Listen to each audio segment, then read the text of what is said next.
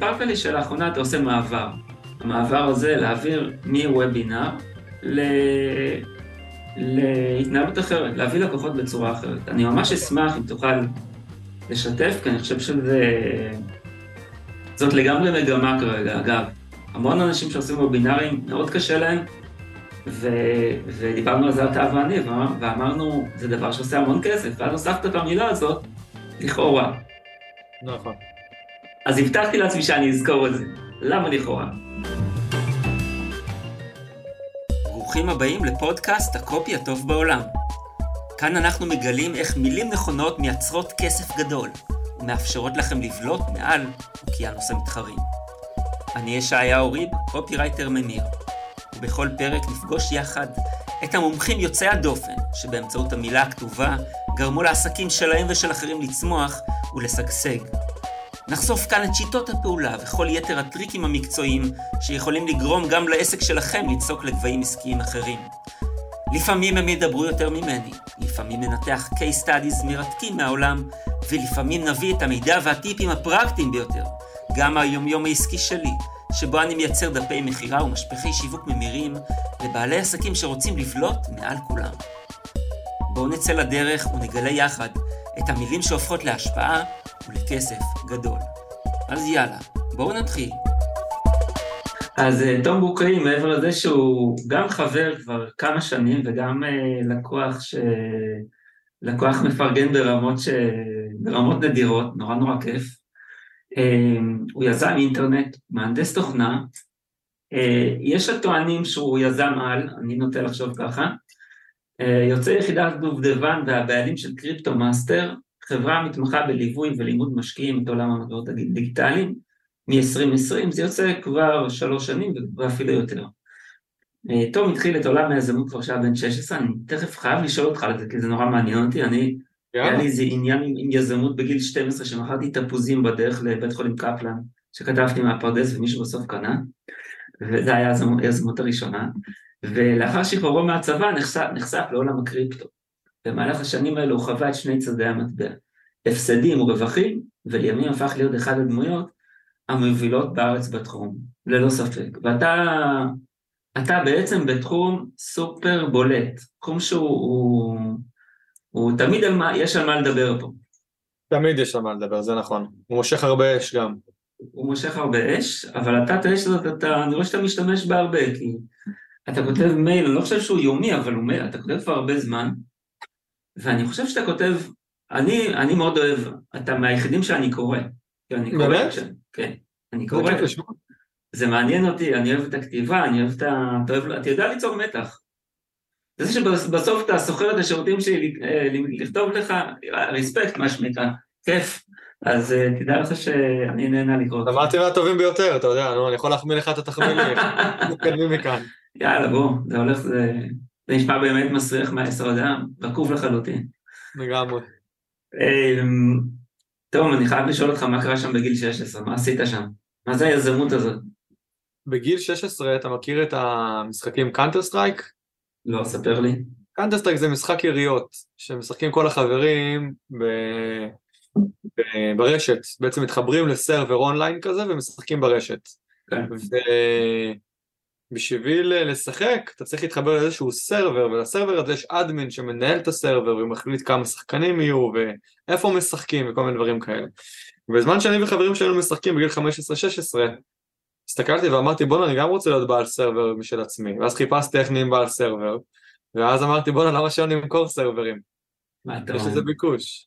ואז uh, קניתי כזה מחשב ענק, שכרתי מחשב ענק יותר נכון, ו...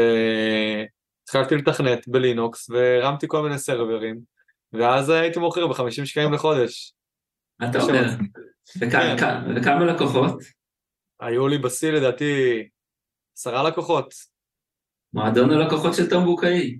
כן, ונתתי להם את הנשמה והייתי עובד איזה 12 שעות ביום, אתה יודע, ככה, בשביל שהם יהיו מרוצים. לא, לא מזמן מישהו, אה, מישהו אה, התקשר אליי ורצה לעשות עם מועדון לקוחות, זה הלך ככה. אה, אני, אה, אני אתן לך עצות, ואתה תנהל מועדון לקוחות. מה זאת אומרת? זה, זה, זה מה שזה אומר. ואתה, ואתה תגייס לקוחות ותנהל מועדון לקוחות. זה, זה, זה, אמרתי לו, תקשיב, חבר, בוא, בוא, בוא, בוא אני אהיה איתך גלוי. אה, לא, בלי, בלי כעס, שמתי את ההתנגדות בצד, אמרתי לו, חבר, אני מועדון הלקוחות, והייתי בסיפור הזה.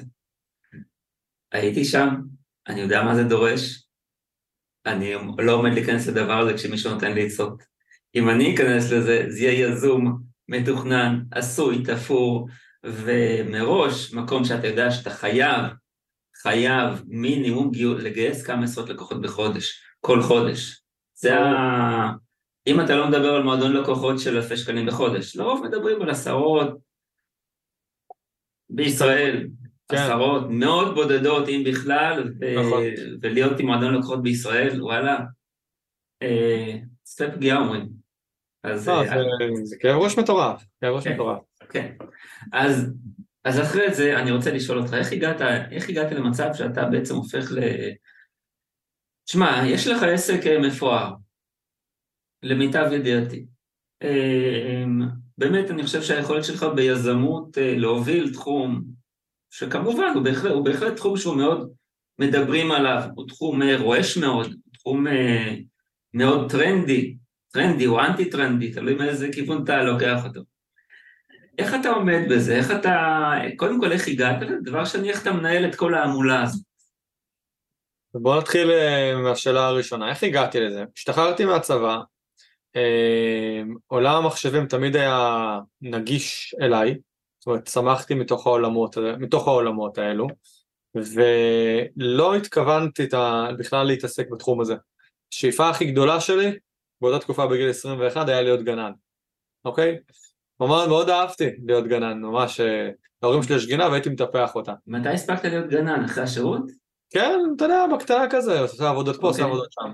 פה לשם עברתי איזושהי תאונה, ושברתי את היד ואת שורש כף ממש תאונה קשה כזאת והכל, ואז לא יכולתי להמשיך להיות גנן.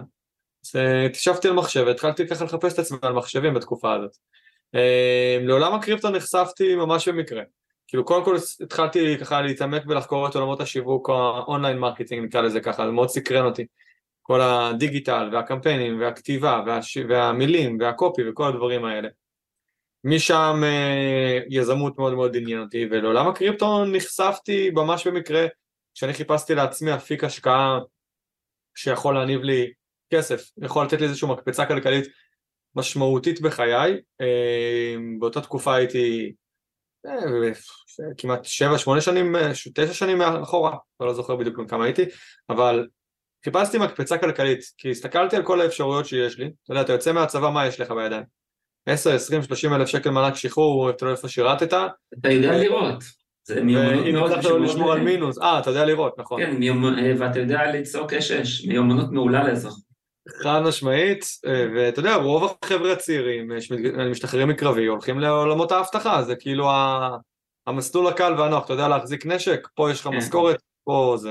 אני ניסיתי לברוח מהעולמות האלה כי הספיק לי, והבנתי שככל שאני אשאב לרמות האבטחה, עולמות האבטחה, יהיה לי עוד יותר קשה לצאת מהם.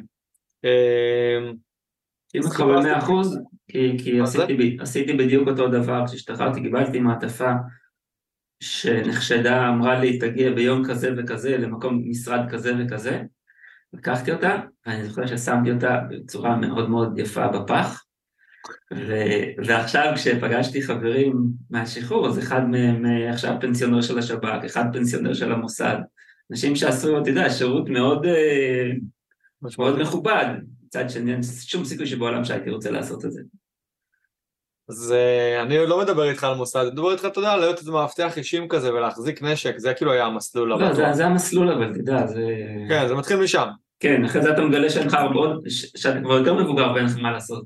בדיוק, אז אתה ממשיך כן, כבר. כן. אז אני ניסיתי לברוח מזה כמה שיותר מהר, ונחשפתי לקריפטו כמו שאמרתי ממש במקרה, חיפשתי דרך מקפצה כלכלית. סיימתי את הצבא לא על מינוס, שזה גם, אתה יודע, היום לא מובן מאליו, ואז בתקופה שלי זה היה משכורת של 600 שקל בחודש, אבל uh, הצלחתי איכשהו לשרוד, והיה לי איזה 20 או 30 אלף שקל, עשיתי הרבה טעויות בדרך, ולקריפטו כמו שאמרתי הגעתי במקרה כשחיפשתי אפיק השקעה שיכול למנף אותי, לא מצאתי שום דרך אפשרית מה אני אמור לעשות. אגב, זה עוד יותר נכון היום, כי אני מסתכל ואני אומר, אם אז לא ראיתי את, אתה יודע, מחירי הנדל"ן וכל הדברים האלה לפני עשר שנים כמעט מהיום, כן. מה היה אז? אז ככה בעצם נחשפתי לדבר הזה, ומשם כבר השאר היסטוריה. זאת אומרת, הפסדתי, הרווחתי וכל הדברים האלה. ואיך זה הולך היום? הרי היום יש לך, אתה מלמד קורסים בקריפטו, נכון? ואתה מלמד קורסים, לפי מה שאני מריח מהשטח, או שאתה מספר אחד בארץ, או איפשהו, אתה איפשהו בשלישייה המובילה, זה, אני די סגור לזה, לדעתי יש מצב שבמקום הראשון. אני לא, אי אפשר לאמוד את הדברים האלה בדיוק. זה גם, מאוד, זה גם מאוד אובייקטיבי, אתה יודע, כל אחד בעיניו זה מישהו אחר ראשון, זה גם בסדר. לא, ראשון אני מדבר בהיקפי, אה, בהיקפי לקוחות, כמה לקוחות יש, ו... לא... זה להערכתי אנחנו הכי גדולים בארץ, שוב, אני לא מכיר כן. בקיא במספרים כן. עד כדי כך של המתחרים שלי, אבל כן. אני, אני רוצה לשאול, כי אנחנו ב... אמרנו, זה תחום סופר מעניין, מה קורה עם התלמידים בעונה כזאת ש... בהתחלה נכנסו, בהתחלה להכניס לקריפטו היה, אוקיי, אני עושה קריפטו, אנשים באים, מתעניינים, כי זה מדליק בטירוף. ואז אה, מדי פעם הקריפטו שאנחנו רואים חוטף, הוא מתרסק. Mm-hmm. לאחרונה הוא התרסק, אה, הוא הגיע לרמתו של, אה, רמה של לפני שלוש שנים. 15 וחצי אלף דולר. 15 וחצי, רמה של 2020, לא משהו כזה. נכון. אוקיי. מה קורה עם תלמידים? מה הם עושים ברגעים כאלה? הם, הם, הם, הם מבזרים השקעות? הם, מה, מה המדיניות? מה עושה תלמיד? איך הוא, איך הוא מתקדם? תראה, קודם כל, מה שאני תמיד אומר לאנשים זה תחום הקריפטו הוא תחום כמו שאתה מבין כבר תנודתי, זה לא מפתיע ולכן צריך לדעת לרכב על הגלים האלה, מה זה אומר? ברגע שאתם קודם כל, כשאתם אה, אה, אה, נכנסים לתחום הזה כמה שיותר קודם כל ללמוד כי להפסיד כסף יהיה לכם הכי קל לעשות בדבר הזה, זה לא משנה מה תעשו, אתם לא יודעים מה לעשות אתם תפסידו בטוח, גם כשתרוויחו אתם תפסידו בסוף כי אתם לא, יודעו מתי, אתם לא תדעו מתי למכור, אתם תשתדלו, אתם תהיו גרידים ואתם תפסידו כסף, קודם כל ללמוד את התחום הזה לעומקו ואז תבינו טוב יותר. דבר השני, להשקיע סכומי כסף יותר קטנים, גם ככה בשביל התרגול ולא לקפוץ עם, אתה יודע, שנייה לטבול את הרגל במים ולא להיכנס כל הגוף, אוקיי? זאת אומרת, גם אם אתה חסר סבלות לחלוטין, פתאום השתחררו לך מאיפה 20 אלף שקל, אתה אומר, אני שם 3,000. אני רוצה להבין. זה נכון, עכשיו למה אני, תראה, עוד דוגמה שאני פוגש המון בקריפטו שלא קיים בשום דבר אחר, בסדר? עכשיו יצאתי בדיוק מפגישה עם איזה שני חבר'ה חמודים שרוצים להצטרף לאחד השירותים שאנחנו עושים פה, אנחנו לא עושים רק קורסים, אנחנו גם מלווים משקיעים ממש יד ביד בכל תהליך ההשקעה שלהם והכל וכשנפגשתי איתם הוא אמר לי משפט, אני רוצה להשקיע עשרת אלפים שקל, לראות ככה מי נגד מי, לראות שזה עובד, לקבל ביטחון ואז uh, אני אוסיף יותר. עכשיו, זה משפט מצחיק, כי באיזה תחום בחייך אתה שם משהו, עשרת אלפים שקל כדי לראות שזה עובד, אתה באמת מצפה שזה יעבוד כי אתה מסתכל על זה בעין לא רצינית ולא מקצועית, ואז אתה תופתע שתפסיד את הכסף שלך. זאת אומרת, כשאתה קונה דירה, אתה גם אומר לעצמך, בוא, בוא נקנה איזה דירה. נראה, נחכה שנה, שנתיים, שלוש, נראה שזה עובד, ו... ואז נזרום, נזרוק איזה, לא יודע, באיזה פריפריה. ברור שלא, נכון? אתה הולך לעורך דין, אתה עושה בדיקות, אתה חוקר, אף אחד לא יעשה. חוקר, בודק, נכנס, רואה שלא עוקצים אותך, בודק... במילים פשוטות, אתה מקטין לעצמך את מרווח הסיכון, ומגדיל לך את הסיכוי, כי אתה עושה בדיקות. כן. בשוק ההון, דרך אגב, רוב האנשים שלא מבינים כלום, גם השקיעו, הלכו לאיזה יועץ, הלכו פה לבנק, לא יודע מה, ויקנו בעצה מישהו. אבל רק בקריפטו זה לגיטימי לבוא ולומר, בוא נשים עשרת אלפים שקלים, נראה שזה עובד. עכשיו בוא נדבר על מה זה נראה שזה עובד. מה אתה מצפה שיקרה? שתרוויח מיליון שקל ואז יגידו לך, יא יופי אני אכניס עכשיו עוד? כאילו, מי שמתייחס לזה בצורה הזאת, סביר להניח שרמת הרצינות שלו להבין את התחום, ללמוד את התחום, היא תהיה ברצפה. בעצם הוא בא ואומר, אני זורק כסף שאני לא צריך, אין לי זמן להתעסק עם זה, בוא נראה שהכסף הזה מניב תשואה. עכשיו שאלתי אותו, נגיד עשרת אלפים שקלים יהפכו לחמישה עשר אלף שקלים. אוקיי, נו, מה עכשיו? מה זה, זה עובד, זה ההוכחה שזה עובד. בקיצור, אחת הסיבות שאנשים מפסידים כסף היא גם מחוסר רצינות ומחויבות לנושא, כי מאוד קל לזרוק שם כמה אלפי שקלים ובוא נראה שזה עובד. זה, רוב האנשים לא ירוויחו ככה. זה מרגיש גם כמו חוסר תכנון, זאת אומרת, אתה בדיוק מה שאמרת.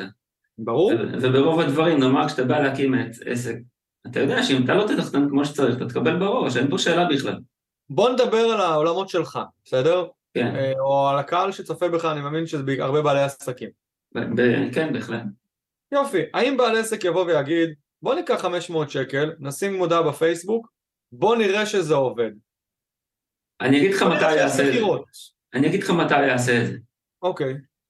אה, הוא יעשה את זה או כשהוא בהתחלה והוא מאוד לא זהיר, או כשהוא נואש, או שהוא כבר הפסיד את המכנסיים והוא אומר אני חייב משהו, אבל בעל עסק טוב לא יעשה דבר כזה. אחלה, וברוב המקרים כולם גם ייכשלו, נכון? כי מה אנחנו מצפים לקבל ב-500 שקלים? מה אנחנו מצפים? אם תהיה סגירה זה פוקס, נכון? כאילו אם, בכל אם, דבר בחיים. אם הוא יגיד אני שם 500 שקלים, תראה, אם הוא... יש לזה כמה היבטים, אם הוא אומר אני שם 500 שקלים, הוא, הוא עושה פרסום והוא כבר מנוסה בפרסום, והוא יודע שליד באיזה תחום כלשהו שעולה לו שני שקלים. אה, יכול לקרות משהו, כן? הוא יקבל 200 אה, לידים, הוא ינסה למכור. רגע, רגע, רגע, אני אקטע אותך, כי אתה, צודק, אבל אתה לא צודק. כן, אוקיי. אם הוא יודע שליד עולה לו שני שקלים, אז יש לו ודאות וביטחון. נכון. אבל אני מדבר איתך על המצב ההתחלתי שהוא עוד לא יודע אם ליד עולה לו שני שקלים, הוא לא יודע כלום. אז אוי ואבוי רציני. תחשוב שבן אדם, בוא תשווה, ממש, קח בן אדם שבחיים לא פרסם בפייסבוק, לא פרסם בכלל, אומר לך, תשמע, קח 500 שקל, בוא נראה שזה עובד. אני רוצה לראות מישהו אחד שהיה רוצה לעבוד עם אותו לקוח. כן. ברור לך שהוא לא ייצר תוצאות, נכון? לגמרי. מה, מה עוד אתה פוגש בתחום הזה ש, שהופך אותו, זאת אומרת, קודם כל, למה? מאיפה זה בא הדבר הזה? למה בן אדם בא לקריפטו ואומר, טוב, אני אנסה, אני אשים את עשרת אלפים שקל, אולי יצליח לי. מה? אוקיי, אומרת... למה הוא אומר את זה? אתה מתכוון למה עשרת אלפים שקל, או למה הוא בכלל בא?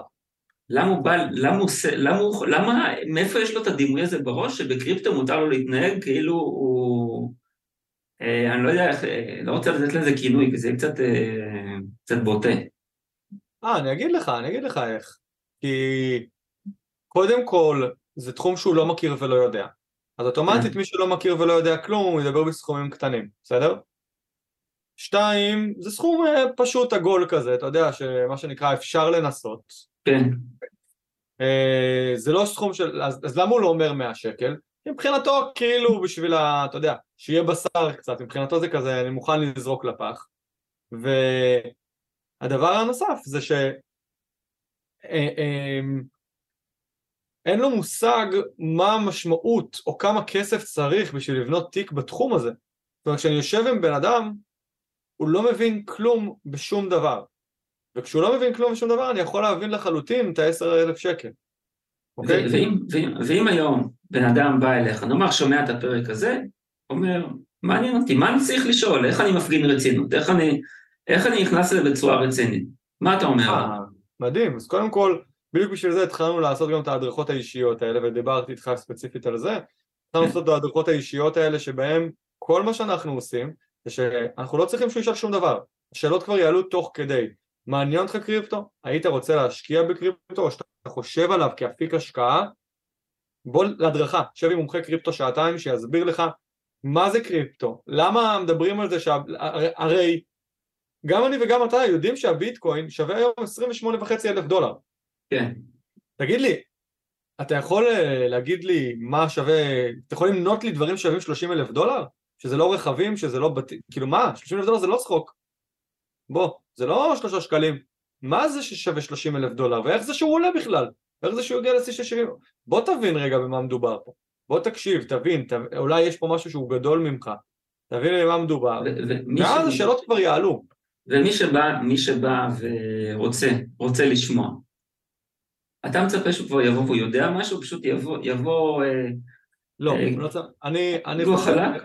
חלק לגמרי, okay. אני אגיד אוקיי. לך מה אני חושב.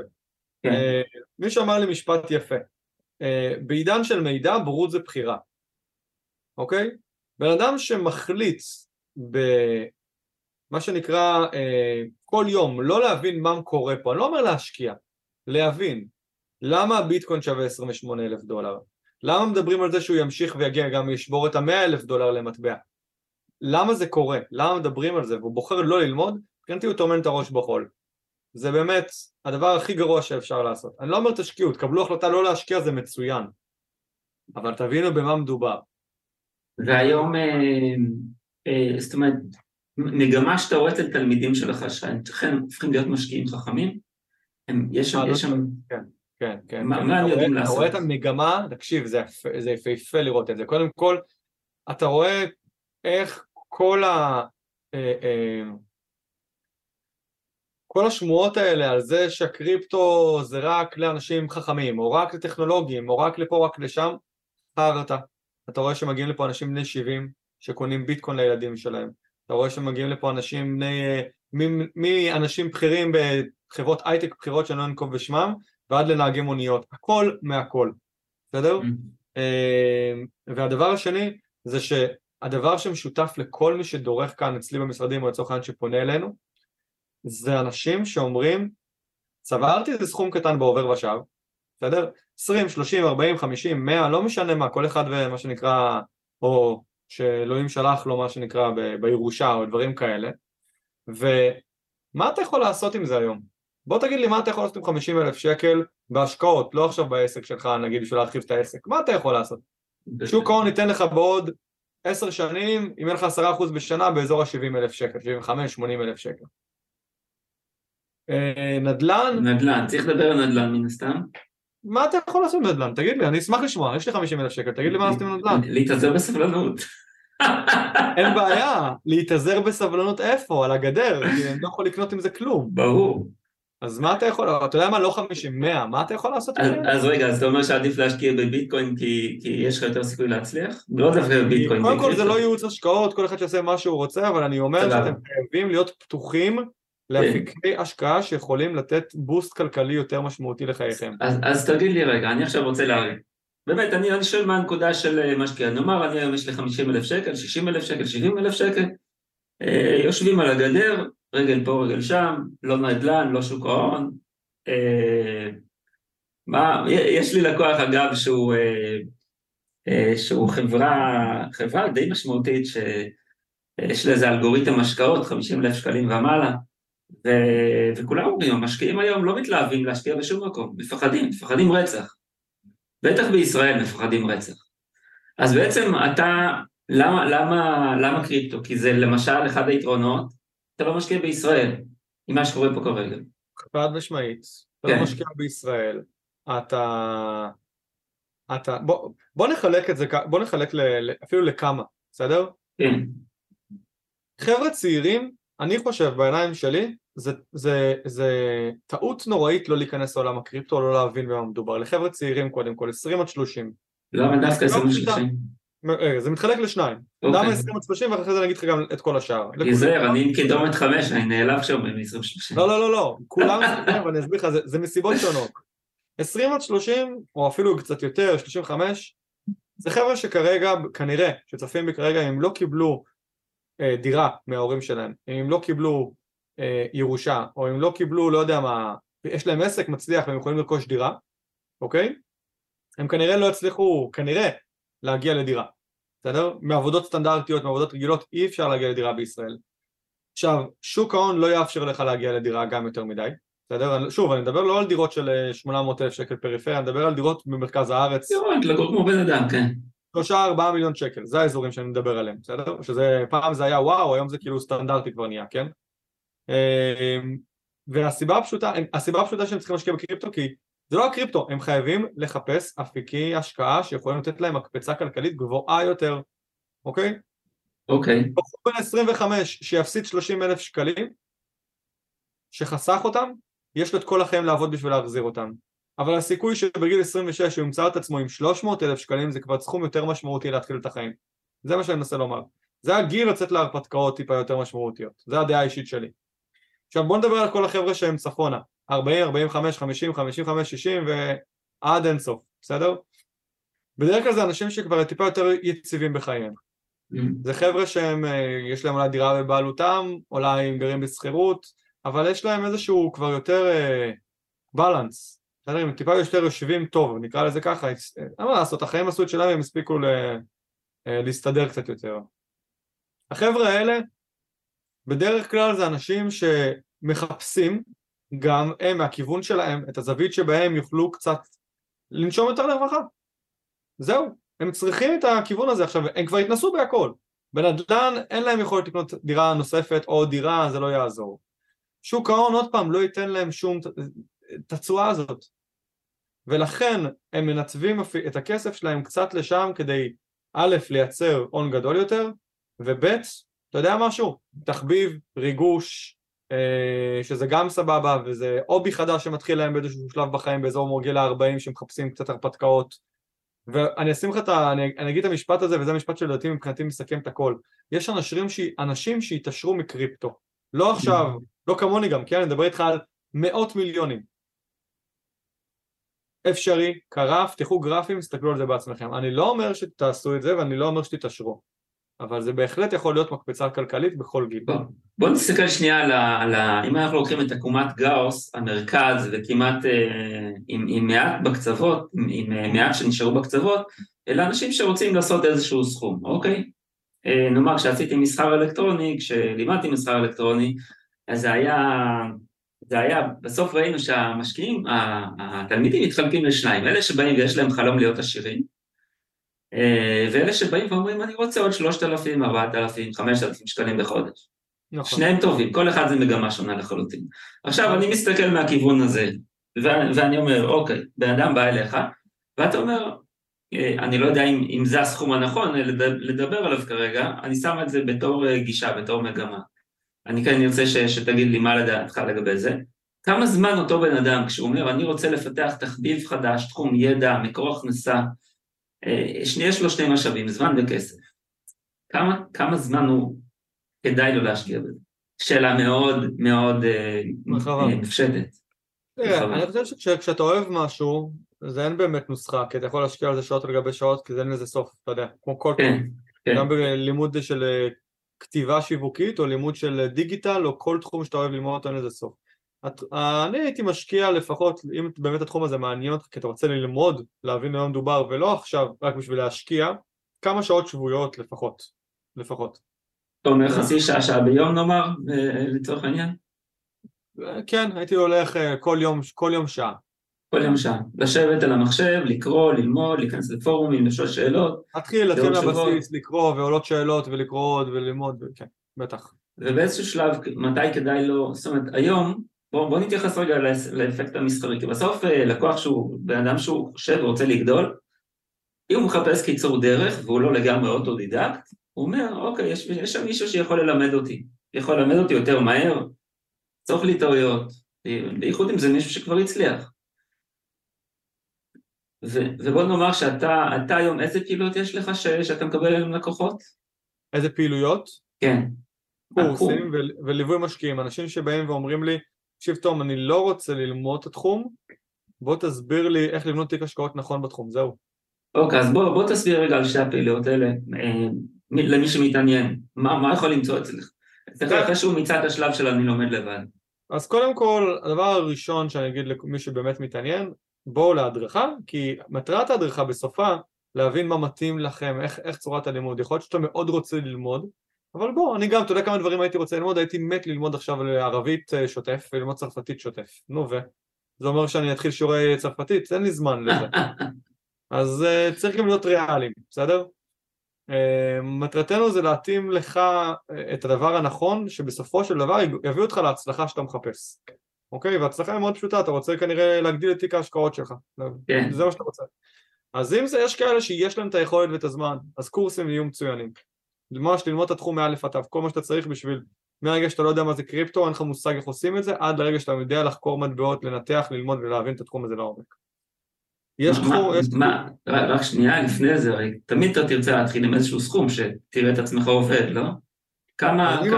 אני ממליץ אם אתה לוקח קורס, לומד את התחום, שים לעצמך בצד עוד כעשרת אלפים שקלים, שזה יהיה הסכום שתעבור איתם, כי אתה בעצמך צריך לצבור, לצבור ודאות וביטחון איתך, בהתאם לכלים שאתה מקבל בקורס. אוקיי, פנטסטי. אוקיי? אה, ודרך אגב, גם אם יש לך יותר, אל תתחיל עם יותר, זאת האמת. תתחיל, תצבור, זה התהליך שאתה רוצה לעבור אותו. כן. התחום השני זה תחום שנקרא יותר ליווי משקיעים. אתה בא ואתה אומר, יש לך כסף, אתה, אין לך זמן, בוא נקנה קיצור דרך, בוא נבנה לך תיק, נלווה אותך, כל מה שאתה צריך בשביל שתהנה מהעליות הבאות, שפעם הבאה שתשמע שהביטקוין בשיא וכל השוק בשיא, אתה תהיה חלק מאלה שנכנסו כבר לפני. זה תחום שבו בעצם כבר זה יותר משקיעים שיש להם פחות זמן אבל יותר כסף, אוקיי? אוקיי. זה בדרך כלל 50 אלף שקלים פנויים, 70, 100, אתה יודע, כל אחד עם זה שלו. אני לא אשאל אותך על מקרה קיצון, אני לא אשאל אותך על מקרה קיצון, כי יש מי שאומר ש... הביטקוין אה, אה, בסוף, אה, בסוף ייפול לזה, יש, יש את הכל, זה לא מעניין, זאת אומרת, זה לא, זה לא חלק מה... מי אומר שהביטקוין, בסדר, אומרים את זה, לא, אני תמיד אומר לאנשים, אם, אם היו רוצים, תראה, זה ממש פשוט. היה הרבה יותר קל להפיל את זה או לגרום לזה ליפול לפני 15-14 שנה. זה רק יצא, למה עכשיו לעשות כל כך הרבה רעש, לחכות, בואו, כל, ה, כל בעלי התיאוריות האלה, הקונספירציות שהיו רוצים, שהם מחכים להפיל את זה, אז קודם כל זה הבסיס לטענה הזאת היא בחוסר ידע, אה, כי זה לא בדיוק אפשרי פשוט להפיל את זה, אוקיי? אה, והדבר השני זה שהרבה יותר קל להרוג משהו שהוא קטן מאשר לתת לו לגדול. כן. אז למה נתנו לזה לגדול ולהפוך למפלצת הזאת? אוקיי. עכשיו, תום, אני רוצה לעשות uh, טוויסט. יש משהו בשיחה הזאת שאותי נורא נורא מעניין, אתה יודע את זה, אה, הרי, הרי תמיד אני עושה שיחות הכנה עם האנשים שמתראיינים, כי בסוף אתה רוצה למצוא את הנקודות הכי, הכי בעלות ערך עבור הלקוחות. עבור השומעים, קוראים, לקוחות לעתיד, אנחנו מקווים תמיד. ויש משהו שאתה עושה שהוא נורא מסקרן לטעמי עכשיו, הוא מאוד משמעותי, הוא נוגע בלב של המון בעלי עסקים. אנחנו כבר, אה, הייתי אומר, אזור של give or take 15 שנה שאנחנו חיים בעולם הוובינארי. מאז שהוא נכנס לחיינו. אה, אתה עושה את זה שלוש שנים? היה לי צמרמורת בגב. זה לך צמרמורת בגב. לי זה עשה צמרמורת בגב 500 פעמים, 500 פעמים ששיווקתי 500 וובינארים. ווובינר זה חיה מאוד אכזרית. היא חיה מאוד טורפנית. היא לוקחת את החיים שלך, אני מדבר במשלים, אבל בסוף מי שעושה וובינר יודע זאת עבודה מאוד קשה, זאת, אה, אלה פיקים של הכנסה, וובינר יכול לעבוד נפלא, יכול לעבוד בינוני, יכול להיות וובינר שזרקת את הכסף שלך על פרסום ולא קרה כלום. הוא יוצר לך פיקים של מכירות, פתאום הרבה לקוחות נכנסים, זה יוצר את האפקטים של זה, אתה, אתה מוצא את עצמך בעומסים מאוד מאוד גבוהים לפעמים. וסיפרת לי שלאחרונה אתה עושה מעבר, המעבר הזה להעביר מוובינר ל... להתנהלות אחרת, להביא לקוחות בצורה אחרת. אני ממש אשמח אם תוכל לשתף, כי אני חושב שזה... זאת לגמרי מגמה כרגע, אגב. המון אנשים שעושים וובינארים, מאוד קשה להם, ו... ודיברנו על זה אתה ואני, ואמרנו, זה דבר שעושה המון כסף, ואז הוספת את המילה הזאת, לכאורה. נכון. אז הבטחתי לעצמי שאני אזכור את זה. למה לכאורה? אז אני אספר לך רגע משהו, יש לי הרבה ניסיון בוובינר, כי העברתי לאורך חיי אה, וובינרים שונים מכל הסוגים, מכל המינים, דרך אגב, גם לפני שהיה לי את העסק של הקריפטו, ניסיתי לעשות וובינרים בתחומים שונים, ונחשפתי המון למאחורי הקלעים האלה, אוקיי? מה היתרון של וובינר? קודם כל בוא נדבר רגע על היתרונות בקצרה. היתרונות של וובינר שזה כלי מאוד אפקטיבי מבחינת מכירות, הוא כלי חזק מאוד, אה, הוא ממוקד מאוד, אה, ואתה יכול בוא נגיד ככה, יש לו יתרון אחד נוסף לדעתי שהוא אפילו לא קשור למכירות וזה המיתוג שלך והאוטוריטה שאתה נתפס בעיני האנשים, כן, אוקיי? כן. אמ, בוא נגיד ככה, עשיתי וובינארים גם גדולים. ב-2022 כבר של גם 700 איש בוובינאר, תשמע זה כלי באמת חזק. אבל יש לוובינארים גם מספר חסרונות מרכזיים, חיסרון מרכזי אחד זה הנושא של בזבוז ענק של תקציבי שיווק. זאת אומרת מי שמתעסק בוובינר יודע שעל כל, הסטטיסטיקה אומרת, כללי, אתה יודע, אצבע כאלה, יש טיפה סטייה לפה, סטייה לשם, על כל אלף לידים שירשמו לך להרשמה לוובינר, רק כ-250 פחות או יותר יגיעו 25% הגעה, 30 25 20 איפשהו שם. אם אתה ממש ממש ממש טוב, אתה תקבל 33 אחרי שעשית הכל כהלכתו. נכון. נכון, אז אתה מסכים איתי על נתונים דרך אגב, אם, אם אתה לא מסכים תגיד. מסכים במאה אחוז. מתוך ה-250 האלה שמגיעים, אם אתה יודע להעביר וובינר טוב, אתה יודע להגיע, באמת, אם אתה יודע להעביר וובינר מרתק ולסחוף אנשים אחריך, אתה יודע להביא בערך 80 אחוז מהם למעמד המכירה עצמו, לרגע של המכירה, זה אם אתה טוב. אני מכיר גם אנשים של 60 ו-70 שיש להם נטישה מאוד גדולה לאורך הוובינר. זה אומר שבערך 200 אנשים מהאלף שהוצאת עליהם פרסום, 200 אנשים לא נגעת בהם. אה, בוא, בוא, בוא רק נגיד משהו, זה אם אתה טוב, ואם באמת עשית פרסום חזק, שלא יביא רק אנשים שכבר מכירים אותך. נכון, נכון. כי זה חשוב לומר, כי אם באמת רק שמכירים אותך, אתה תביא, תביא. מראש פחות אנשים בתקציב יותר נמוך ויישארו יותר, אבל זה סוג של ישראבלוף, כי מה עשית בעצם? במכירות אתה תרגיש את זה טוב. כן. על 200 אנשים שנשארים איתך במעמד המכירה, כל סטטיסטיקה אומרת, כל סטטיסטיקה של וובינר, מה שנקרא, מכל התחומים, אומרים שזה נע בין 2% עד לאזור, נגיד אם יש לך וובינר ממש ממש חזק וגם תלוי במחיר של המוצר שאתה מוכר, אני מדבר על וובינרים שמוכרים מוצרים באלפי שקלים, לא עכשיו על וובינרים שמוכרים... כמובן, כמובן. וזה, נגיד, 7% איפשהו שם, כאשר הממוצע זה אזור 4-5%. יש, יש, יש, יש אנשים, מעט מאוד אגב, שמוכרים ככה לאורך תקופה. מעט מאוד. יש נכון. גם אלה שמדי פעם עושים 10%. אני אומר כי זה קרה לי, אבל קרה לי לא, לא אני אישית, אלא מי ששיווקתי אה, באותו רגע. אבל זה, זה נדיר. אני יכול להגיד לך שאני בערך הייתי בסדר גודל של 6-7 אחוז, 6 אחוז, זה 7 אחוז. זה, זה מאוד יפה, זה מאוד מאוד כן. יפה, ועוד להחזיק על דבר שהיו טובים, זאת הסיבה שגם המשכתי איתם לאורך זמן יחסית. כן. אמ, עכשיו, בשלב מסוים הסתכלתי ואמרתי בואנה, הבאתי אלף אנשים בשביל למכור בממוצע לעשר חתיכות. אוקיי, חמישה אחוז על המאתיים. אלף אנשים שלמכור לעשר, כאשר זה לא רק זה, הסיכון הוא מאוד מאוד מאוד גבוה, אוקיי? היה לי חבר שעשה וובינר ביום שהיה פיגוע גדול פה במרכז הארץ, כולם ברחו לו באמצע הוובינר. הפסקות חשמל, בעיות אינטרנט, בחורף, בעיות תקשורת פתאום ודברים כאלה. אה, ואני מדבר איתך על סקיילים גדולים, בסדר? של עשרות אלפי שקלי פרסום לוובינר, ואז אתה נשאר ביד עם עשרה אנשים שבסופו של דבר גם הם קנו מאוד מאוד מאוד בצורה אמוציונלית ואז גם יש לך מתוך הדבר הזה זיכויים, אי אפשר לקחת את זה, אי אפשר, אי אפשר, אין דבר כזה וובינרים בלי זיכויים, לא קיים. אמ, ובקיצור, אתה גם מוצא את עצמך טוחן פעם בשבוע ערב. פעם בשבוע ערב, אז אתה עושה הקלטות פה קצת שם, קצת שם. אתה גם אחרי זה קם בבוקר אתה הרוס, כי אתה עובד נורא קשה בלילה וכו' וכו', זה לא, זה לא, זה לא חי לבד, ואתה במתח לקראת זה. אתה צריך לשבת ולהתכונן, ואתה צריך כל הרובינר לתת גז ולהיות מאוד מאוד אנרגטי, יש לזה... ברור. זה לא בא לבד.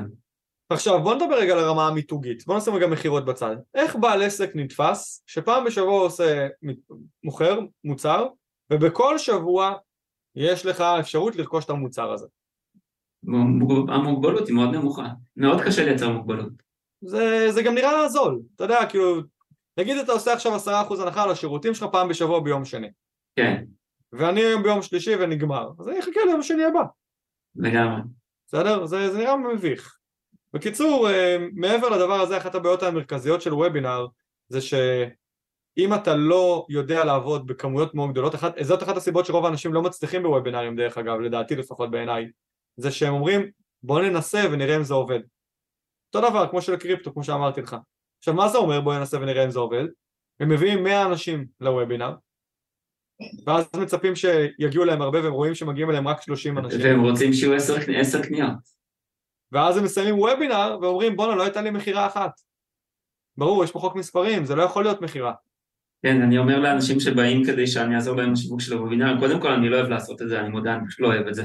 זה כי זה... כי, כי, כי זה תחום שהוא פשוט מאוד קשה ו, וקשה להביא תוצאות עכשיו, ואני לא כל כך, ואני, אתה יודע, אני מתנהג כמו ה... אה, בעלי עסקים המצליחים שנותנים שירותים, איך מתנהגים בעלי עסקים מצליחים שנותנים שירותים? הם מסתכלים מי בא עליהם והם בוחרים את מי שיש לו הכי הרבה סיכוי להצליח. נכון. ואז, ואז, ואז כולם מרוצים, נכון. אבל, אבל זה לא עובד ככה, כי הרבה פעמים באים אליך אנשים שהעסקים שלהם לא מאוד גבוהים, ואתה רוצה לעזור להם, מה אתה עושה? אז בגלל זה אני קצת נמנע מזה, משתדל להימנע מזה. נכון. עכשיו, יש פה ביצה ותרנגולת, אז אתה אומר רגע איך אני יודע שוובינר עובד אם אני לא יכול לנסות בקטן? אין מה לעשות, לנסות בקטן זה אומר שאתה צריך להוציא על וובינר לפחות מי שרוצה לבדוק אם הוובינר שלו באמת עובד כוובינר כן. צריך להביא לפחות סטטיסטית 100 משתתפים. אין מה לעשות, מינימום רק בשביל לראות שזה עובד כדי שיהיה לך מכירות כלשהם לגמרי, לגמרי. 100 משתתפים, 400 לידים אם אתה יודע להביא ליד בעשרה שקלים זה אומר 4,000 שקל פרסום. אם אתה לא יודע להביא את זה ואתה מביא 30-40 זה אומר שאתה הולך להוציא 15-20 אלף שקל פרסום על טסט. אם אתה לא יודע לעשות את הדבר הזה אל תכנס לעסק הזה. ואני אפילו לא מדבר איתך על זה שהוובינר טוב או לא וובינר טוב שזה גם שאלה ועוד לא, ועוד לא אה, שילמת על מקדם ועוד לא שילמת על תשתית משמעית ולא שילמת על דף נחיתה ודף תעודה וסרטונים ואימיילים שאתה כותב וכל השמחה הזאת. בקיצור. זה ההפקה, כן. ומי שייכנס לזה בצורה אחרת רק יחווה אה, אה, תסכול כי הוא לא יצליח ויבזז המון המון זמן. עכשיו לא משנה, אני חוויתי את זה על הצד הטוב, זאת אומרת הצלחתי, בסדר? עשיתי את זה בצורה טובה, היה לי באמת טוב, היה לי נחמד, הכל טוב ויפה, אבל מה? זה סייקל. אתה יודע, מה יותר חשוב, זמן או כסף, ישעיהו? בוא נגיד שאחד מהם בטוח ייגמר לנו, וזה לא כסף. סבבה. אז אה, אם תשאל חבר'ה, אם תשאל חבר'ה שאין להם הרבה כסף, הם יגידו לך אה, זמן. סליחה, okay. אוקיי. כסף יותר חשוב מזמן. אוקיי. Okay. אם תשאל מישהו שיש לו הרבה כסף ואין לו הרבה זמן, הוא יגיד לך זמן, נכון? מעניין, זה, מעניין. ביצה ותרנגולת, זה לא, כן. סליחה, זה סייקל כזה. אה, אז אחרי שאתה עושה אחלה כסף בוובינארים, אתה מבין שאתה בנית עסק, שאתה משועבד אליו. אם אני היום לא אעשה וובינר פעם בשבוע, ההכנסות שלי נפגעות, עובדתית. כן. אז סבבה, הקלטה פה, הקלטה שם, אבל הקלטה זה לא משהו שיכול לחיות לנצח. בוא. אז התחלתי לחשוב איך אני מצליח להעביר את העסק שלי מוובינארים למודל אחר. הסתכלתי על כל העסקים כמעט שלא עובדים על וובינארים, והם עובדים או על מכירות טלפוניות או על פגישות פרונטליות. אין דרך אחרת למכור, או זום, לא משנה, אבל. אבל הסתכלתי ואמרתי, רגע, אם יש עסקים שעובדים ככה, ועובדים, אתה יודע, עסקים של רשתות, סניפים, זה לא, זה לא צחוק. העסקים הגדולים לא, העסקים הגדולים לא עושים וובינארים, let's face it, כאילו, אחי, באמת, זאת האמת. אז למה שגם אני לא אוכל...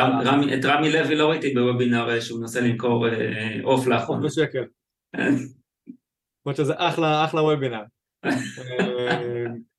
בסקרסיטי, אתה רואה, לא תשלמו היום 20 שקלים לקילו, 15 שקל, אתה יודע, אז חזק מאוד. עד חמישה עופות למשפחה, לבית אב. אבל אה, אני אומר, העסקים הגדולים, ואפילו לא רמי לוי, בוא, רמי לוי זה דוגמה שרוב בעלי העסקים שצופים בך כרגע לא נראה לי שהם חולמים או מתקרבים, או בכלל בנישה של ה... אתה יודע, של הסופרים ודברים כאלה. נדבר איתך על בעלי עסקים שנותנים שירות כלשהו. כמוך, כמוני, כמו כל בעל עסק אחר שנותן שירות כלשהו, שעד כה מוכר בוובינר, ואם הוא ייפגש face to face עם לקוח שלו זה גם מעמד מכירה. מעמד מכירה שיכול להיות אפילו, אם הלקוח הגיע מוכן, במצב מוכן, יכול להיות אחלה מעמד מכירה, מאוד חסכוני במאמץ, בזמן, יכול להיות, במקום שהוא יוציא אנרגיה, יכול לצאת ממנו אפילו יותר מותן אנרגטית, הוא לא, לא צריך לצאת מזה מותש, יש פה הרבה דברים. אז התחלתי לחשוב על זה והבנתי שהדרך היחידה לייצר לעצמי יציבות זה להפסיק לעשות וובינארים ולהתחיל לבנות עסק שמבוסס על פגישות, על הדרכות, על אה, מעמדי מכירה יציבים וברמה היומית ולא לחפש פעם בשבוע זבנג וכל השבוע אין מכירות. ו... והיום יש לי שקט נפשי בזמן שאני מדבר איתך כרגע יש לי אנשי מכירות שנפגשים עם לקוחות ועושים להם הדרכות, מסבירים להם על התחום ומציעים להם אחר כך להצטרף עכשיו, מה זה דורש מאיש המכירות בעצם? הוא צריך להכיר מאוד טוב את החומר שלו, הוא עושה ממש הדרכה מקצועית. בוודאי, בוודאי, אוקיי, צריכים ללמוד, בוודאי. מעולה, אז בואו בוא נשאל פה שאלה שהיא שאלת מפתח. בסוף אנחנו רוצים תמיד, אנחנו רוצים לתת ערך ללקוח שלנו. וכשהוא קונה, משלם לנו, גם אם הוא משלם לנו 150 שקלים, או 250 שקלים, או כל סכום אחר של גישת, אה, איך שלא נקרא לזה, אם אנחנו לא ניתן שם ערך, זה, זה ירגיש רע. אנחנו לא אוהבים, לא אוהבים להרגיש רע, אנחנו אוהבים להרגיש טוב, זה מקדם מכירות. איך אתה, איך, איך אתה בשיחה, איך איש מכירות שלך יודע גם לתת ערך וגם אה, לצאת למכירה, בלי שהם יסתרו אחד את השני, בלי, ש, בלי שהערך יהיה עודף ערך. אני ממש לא חושב שזה יכול לסתור אחד את השני, אני חושב שאם אתה בונה את הערך נכון, זה רק מרים למכירה. זאת אומרת, הרי מה זה מכירה? בוא נדבר על זה רגע, יש כאילו קונוטציה לא טובה למכירה. כן. מכירה מבחינתי זה אה, אה, לתת לבן אדם את ההבנה ואת הצורך שהשירות שלנו יכול לקחת אותו לשאיפות ולמטרות שהוא רוצה, אוקיי? אבל בשביל לעשות את המכירה אני צריך לייצר לבן אדם המון ודאות וביטחון ולתת לו את הכלים שהוא גם מסוגל, בעצ... שהוא מסוגל לעשות את זה, כן. אוקיי? ומטרת הערך היא לגרום לו להגיד וואו, אני מבין שאני יכול לעשות את זה, עדיין, בואו נעשה את זה ככה, תוך כדי חידדתי לעצמי את זה. בן אדם מגיע לכאן, הפער בין איפה שהוא רוצה להיות לבין איפה שהוא נמצא היום מאוד גדול. מאוד. לפעמים כשהפער מאוד גדול, אין לך כוח אפילו לנסות לצמצם אותו מרוב שהוא גדול. אוקיי. המטרה שלי זה לקחת אותו, לצמצם אותו קצת, ואז הבן אדם פתאום אומר, וואו, אני פתאום רואה שאני יכול להגיע כבר לפסגה של ההר. אוי, זה מקסים. כל כך רחוק. זה מקסים. חייב לספר לך משהו, שהוא עיקרון חינוכי. אה, אני לומד אצל בן אדם בשם פטריציו פולטי, הוא איש חינוך, הוא אדם אה, מאוד מאוד אה, חכם. הוא משתמש בשני עקרונות, אחד מהם זה נקרא תיווך ואחד נקרא השלכה. כל שיטת החינוך שלו שנקראת החינוך לאלף השלישי, שלומדים בה באיזשהו מספר אדיר של תלמידים, בכל מיני, מילדים ועד מבוגרים, מתבססת על שני עקרונות. אחד נקרא השלכה, שבעצם אתה לוקח עיקרון אחד לכיוון של, אה, ואתה משתמש בו בתחום אחד, אבל בתחום אחר, והשני נקרא אה, תיווך. מה זה תיווך? זה בדיוק מה שאמרת, שאם אה, אתה ואני יודעים משהו, אתה יודע קריפטו אה, 10 מתוך 10, אני יודע קריפטו 15 מתוך, אתה יודע 10 מתוך, אתה יודע 10, אתה יודע 100 מ-100, אני יודע 15 מ-100, ואתה צריך להסביר לי משהו, אתה לא הולך לכיווני, אתה לא הולך עד ה-50, אתה לא הולך עד לאמצע הדרך בינינו, זה לא 50, זה 50 ומשהו. אתה הולך אה, 90, אתה, אתה הולך עד שאתה, שאתה נוגע לי ביד, כי אני הצלחתי להתקדם מתוך כל המרחב הזה, אני הצלחתי להתקדם לפה, אתה בא עד אליי. זה נכון. בדיוק, בדיוק מה שאמרת, אתה קודם מצמצם לאחד ומושך אחריך את הבן אדם עד אליך. אז זה בדיוק זה, זה בדיוק זה, זה לפעמים כשאתה נמצא בתחתית ההר ואתה רואה את הפסגה, אתה כל כך רואה את המרחק ואתה אומר, אין לי מושג איך אני הולך להגיע לשם. כן, אם אתה מביא את הבן אדם לשלושת רבעי דרך, הבן אדם יגיד, אני מבין, זה הולך להיות קשה, אבל אני, אני כבר רואה שזה אפשרי להגיע לשיא. מדהים. זה המטרה של הערך, לפני המכירה. לתת לבן אדם. את הביטחון, אבל להראות לו עדיין שיש פה פער. להגיד לו, אתה לא מבין איך לעשות את זה, אנחנו פה בשבילך. אז בעצם אתה, הפאנל הוא כזה שאתה בעצם שם לבן אדם הודעה בפייסבוק, בוא לדף הזה, תראי כמה מילים איך זה עובד, מעניין אותך, בוא תשלם פה סכום סמלי על אה, שיחת אה, למידה ותתקדם, זה פחות או יותר. לא יודע, בוא תגיד לי אתה, אחרי השיחה הזאת אנחנו צריכים לדבר על הפאנל שלי. בסדר, בסדר. אני אשמח שנדבר על זה. אה, אה, כן, בסדר, אוקיי. הפאנל אומר במילים פשוטות, בסדר. אם התחום לא. מעניין אותך, בוא תשאיר לא, פרטים. לא, אני מכין איתך את השיחה הבאה, אני כבר עושה פרטים. מצוין, אתה מתייעל תוך כדי. כן. אני מכין את ה... כן, אני מכין עוד כמה דברים על הדרך. אה, סבבה, מעולה. אז אה, עכשיו תגיד, תום, איפה, כשבן אדם... קוד- קודם כל, יש עוד משהו שאתה רוצה לדבר על ה... לספר על זה, או שזה כרגע... אני חושב באופן כללי לבעלי עסקים קטנים, שני, שני דברים על, וובינארים, או דבר אחד, בוא נראה כמה, כמה יעלה לי כבר. יש הרבה אנשים שאומרים ש... תראה, בכל עסק יש יתרון וחסרונות, יש יתרון בוובינארים, אין ספק, זה... הוא גם יותר רזה, זאת אומרת אתה יכול לעשות את זה עם הלפטופ שלך ולהופיע ל-500 איש בזום, ואתה לבד, ויש מכירות פרילנסר בטלפון, וסגרת פינה ויש לך אחלה ביזנס. אה, ברור שאופרציה של פגישות פרונטליות דורש אנשי מכירות, דורש telemeeting, זאת אומרת זה טיפה יותר משמעותי. להגיד לך האם אתה מרוויח אותו דבר, לא יודע לומר לך. כי עוד פעם, זמן וכסף. כסף, ככל שאתה, אומנם אתה אולי יכול להרוויח פחות באופרציה כזאת, אולי, לא תמיד, כי לפעמים גם אתה יכול להרוויח יותר, תלוי באיזה שלב אתה. אם אתה בהקמת תשתיות, או אם אתה כבר בסקייל, תלוי באיזה שלב אתה. בוא, בוא, אבל- כן. בוא, בוא נגיד שזה אפשרות יותר זהירה להתקדם. אתה לא צריך... אה, נכון, כי בוובינר, תראה, וובינר, אתה יודע, אני תמיד הייתי אומר לעצמי, לא יאמן שאם פעם אחת יש פיגוע, סתם אני אומר, במדינת ישראל בזמן וובינר, וכולם נוטשים, או שהאינטרנט קורס ויש הפסקה של זה, הלך לך עשרות אלפי שקלים או, פרסום. או, או, או פיגוע, או מלחמה, שגם זה קרה לנו בוובינארים. נכון? מלחמה, פתאום יש לך מלחמה בעזה, אז אתה עושה, כאילו, אנשים באמצע הוובינר נוטשים כי הם מופצצים. הם צריכים לעשות אה, ממ"ד. קורה וקרה לי גם, נכון? הנקודה היא שלכל דבר יש יתרונות וחסרונות. כן. כל שאלה של מה אתה היית רוצה. לי נגיד היום אני נמצא בנקודת זמן שהזמן שלי מאוד מאוד חשוב לי. אני לא אכנס לפגישות מכירה גם אם זה אומר שאני אדחה את הפגישה ואני לא, לא אגיע לעוד מעמד מכירה בסוף החודש כי אני לא רוצה להיות שם, אני מעדיף את השלוש שעות האלה עם עצמי, אוקיי? ו... וזה שונה קצת, זו אדפטציה שונה מוובינארים. תראה, לך יש יתרון שהוא, בגלל זה אמרתי בהתחלה שאתה, אני חושב, אני באמת חושב שאתה יזם יוצא, יוצא דופן. היכולת שלך להקים תשתיות היא מאוד גבוהה, תשתיות שהן לא רק תשתיות אה, אלקטרוניות, תשתיות מחשבות, מחשבתיות, תשתיות ארגוניות, אתה יודע, לנהל לנהל עסק, בסוף זה תשתית, תשתית ארגונית, מחשבתית, ואתה יודע להקים את הדברים האלה. אמ, סבבה, מה אתה רוצה לספר לנו? איך אפשר, אה, אם אתה רוצה היום, אני חושב שבעצם על זה כבר ענית הרגע.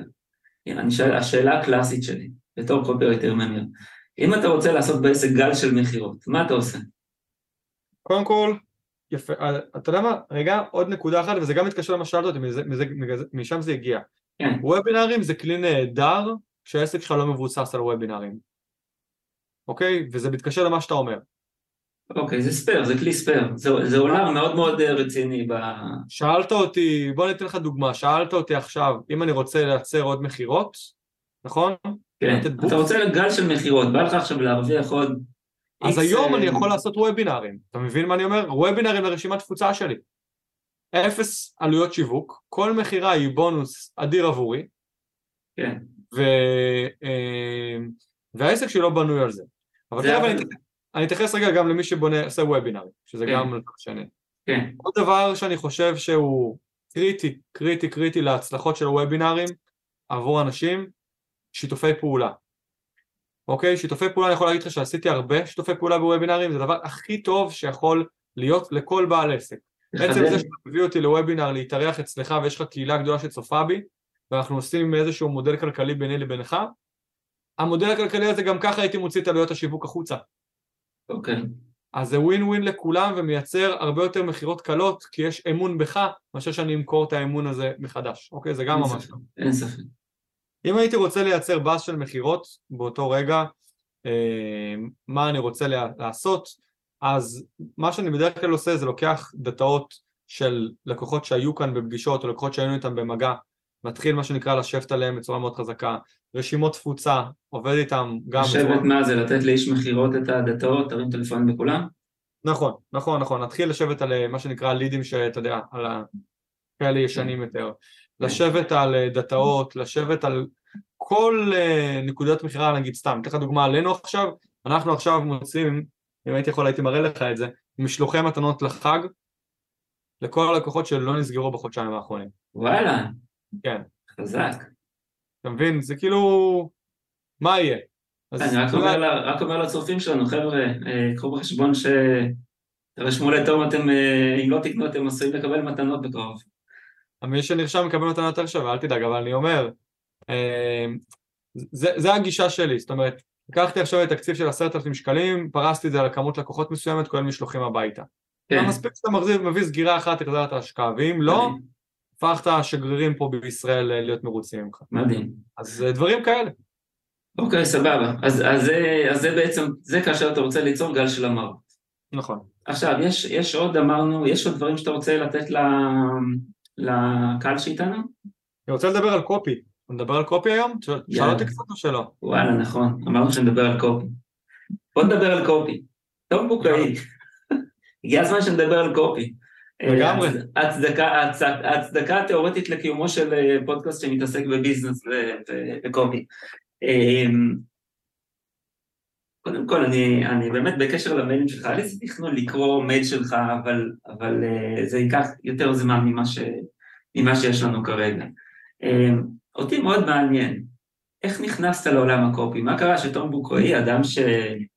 אה, כמו כולנו, לא ידעת לכתוב, קודם כל, מתי אתה יודע מה? יש לי שאלה נהדרת. איזה מוצר מכרת בפעם הראשונה בכתב? איזה מוצר מכרתי בפעם הראשונה בכתב? וואו. אני לא יודע, לא זוכר להגיד לך. אבל זה כנראה היה משהו בתחום ה affiliate marketing. זאת אומרת, כל מוצר מידע אפשרי כזה שניסיתי עליו טסטים. נראה לי בתחום התזונה אפילו. מתי עשית affiliate? גיל 21, אחרי שעם יד שבורה. תקשיב, רגע, רגע, אז תחזיר אותי אחורה, מתי, איך הגעת, מתי בכלל התחלת עם קופי? הייתי גנן, כן. הפסקתי להיות גנן. כן. התיישבתי על המחשב. גיל 21 give or take, נכון? הפסקת? איפשהו שם, כן, כן, כן. אחרי זה התיישבתי על המחשב והתחלתי לחפש את עצמי. אה, קפצה לי מודעה בפייסבוק של affiliate marketing. נחשפתי ככה לעולמות השיווק הדיגיטלי והתחלתי לנסות. כל מה שלמדו אותי שם. משם נחשפתי לעולם הזה, משם כבר כל השאר היסטוריה. אגב, אני רוצה להגיד פה שהרגע חשפת את הסוד הגדול שלך, מה גורם לך להצליח. אתה פשוט הולך ומנסה עד שאתה מצליח. אמ, אני חושב שזה, כן, אני חושב שזה גם עובד. זה, זה לא על הדרך. זה לא. זה, זה, זה, זה רציני. אוקיי, כן. בוא, בוא נמשיך. אוקיי, אהבתי, תודה, אני רושם את זה גם לעצמי. אמ, משם כבר, קודם כל מאוד אהבתי את זה. אני זוכר שהיה לי איזה חנות e-commerce קטנה קטנה שהקמתי כזה drop shipping כזאת. Mm-hmm. ישבתי עם חבר בגיל 22, שתיתי בירה בבר בתל אביב, ופתאום קיבלתי מכירה מבולגריה. וואלה. באמצעות הקמפיין בפייסבוק שעשיתי, הוצאתי קרוב ל-10,000 שקל או 5,000 שקל, והכנסתי מכירה ב-30 דולר, מבחינתי זו הייתה הצלחה מטורפת. בסדר, הפסדתי 5,000 שקל, אבל אמרתי, פאק, הדבר, אני לא אשכח את זה, אמרתי fuck, הדבר הזה עובד. זה, זה, זה, זה, זה התגלות. כן, ברגע שאמרתי, הצלחתי לגרום לבן אדם, לבן אדם בבולגריה לקנות עכשיו מהחנות שלי, כשאני יושב בבר בתל אביב, אמרתי, אוקיי, הדבר הזה עובד. עכשיו, זה שאני לא יודע לעשות את זה וזה לא עובד מספיק טוב, זה משהו אחר. ואיזה תחנות אה, היית אומר ש, שגרמו לך לקפיצה, לקפיצה ביכולות הקובי? אה, אני חושב, קודם כל, תראה, כמו כל דבר זה גם קצת כישרון. כמו כל דבר, זה כמו אנשי מכירות טובים יותר, טובים פחות, זה, זה כן, כל תחום. כן. שתיים, אני חושב שזה פשוט, אה, מה שאני עושה, לא למדתי קופי ברמה, אתה יודע, by the book בקורס. נרשמתי לרשימות תפוצה של אנשים שאני חושב שהם כותבים טובים, פשוט הייתי קורא המון את המלל שלהם. קורא, קורא, קורא, וזה, זה, אני חושב שקופי זה כמו שפה, זה כמו לתרגל אותה. No. זה, זה, ברגע שאתה קורא הרבה, אתה מבין את הדברים הקטנים, אתה מבין את הניסוחים, אתה מבין את הכותרות, אתה מחפש את זה כבר, אתה מחפש כדי ללמוד, לא רק כדי לקרוא. אתה מבין את הלמה שמאחורה, למה בן אדם כותב ככה וככה וככה.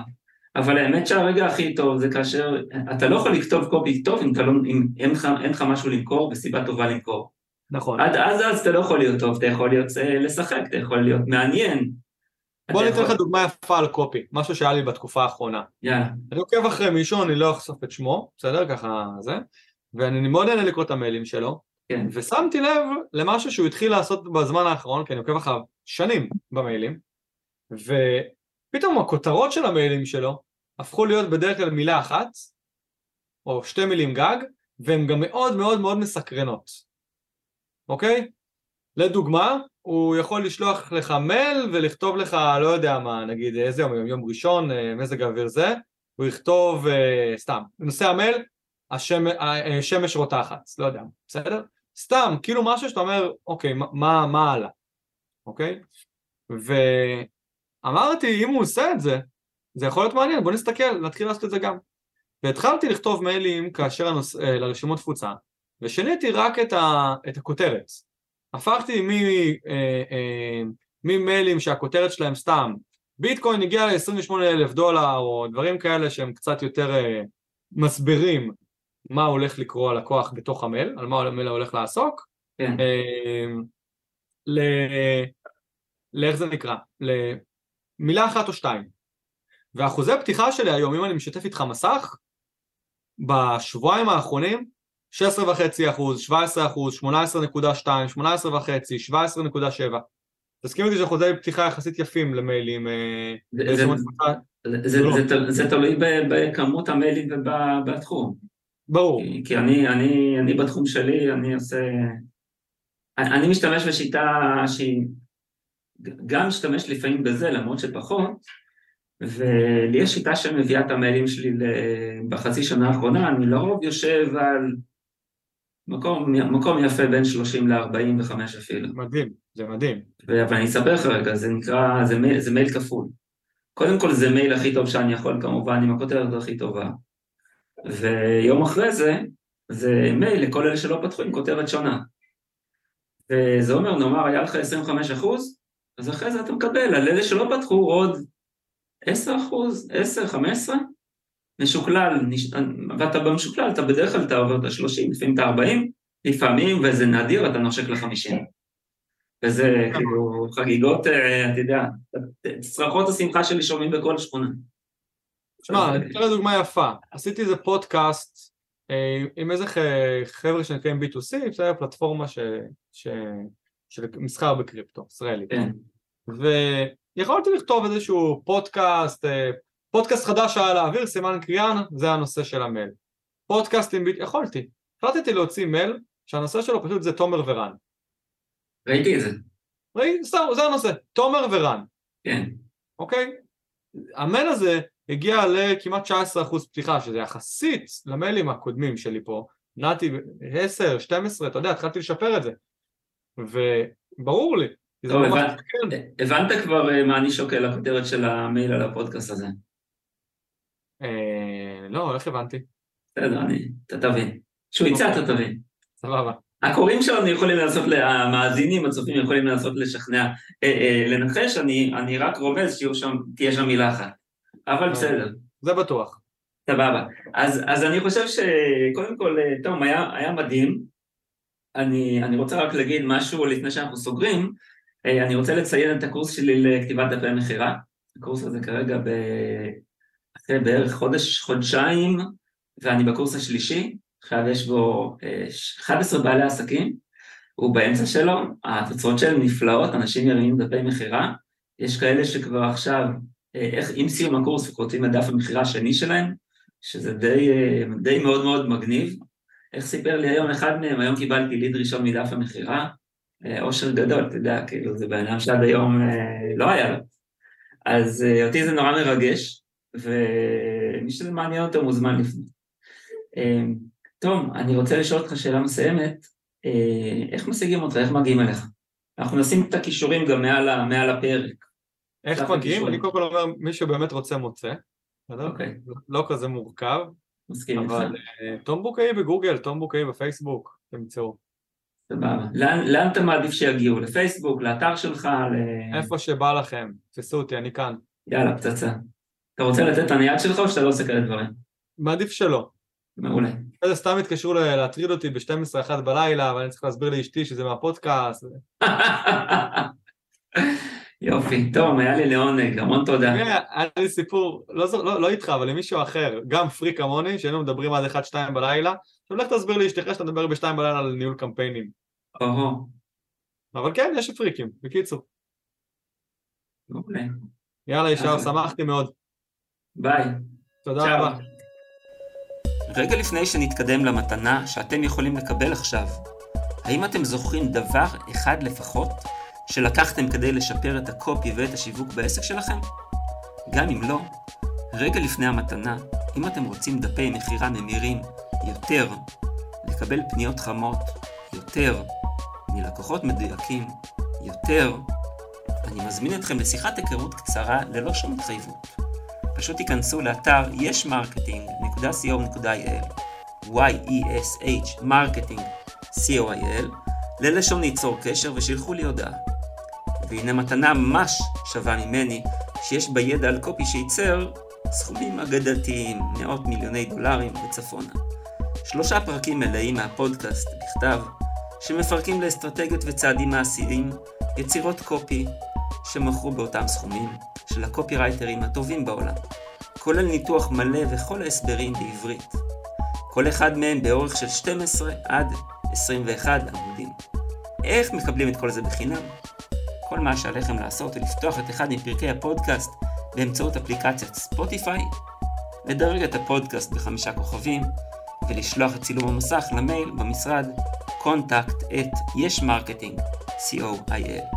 המייל נמצא גם בתיאור הפודקאסט.